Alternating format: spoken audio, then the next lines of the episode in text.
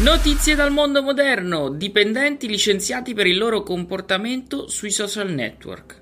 È il caso di una dipendente della mensa scolastica di Nichelino che dopo aver condiviso il post di una madre che si diceva disgustata dall'aver trovato uno scarafaggio nella polenta data al figlio, si era vista prima sospendere dall'azienda e poi licenziare.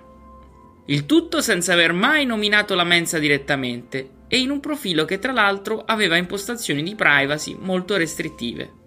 L'altro caso invece è quello di una dipendente della Nestlé di Perugia, licenziata per aver criticato l'operato di un capo reparto con un post su Facebook. Quali sono le linee guida dunque nell'utilizzare Facebook per i dipendenti? E cosa bisogna evitare per non andare incontro ad inutili rischi? Intanto bisogna ricordarsi che Facebook è un luogo pubblico e bisogna essere prudenti ed accorti evitando di pubblicare contenuti che possano nuocere all'immagine e alla reputazione dell'azienda per la quale si sta lavorando. Mai denigrare il proprio datore di lavoro pubblicamente. Anzi, questo porta ad un licenziamento in tronco pienamente in linea con l'articolo del codice civile che prevede la fedeltà all'azienda.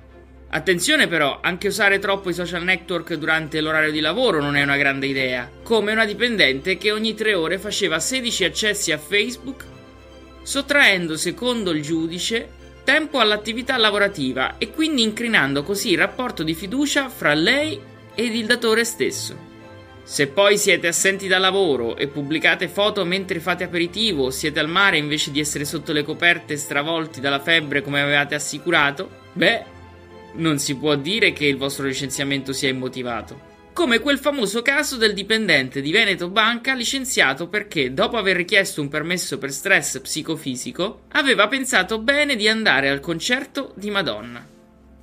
Insomma, meglio stare attenti quando si usa Facebook in orario di lavoro, meglio evitare di fare i furbi quando si è malati e soprattutto meglio evitare di denigrare direttamente la propria azienda o i propri superiori.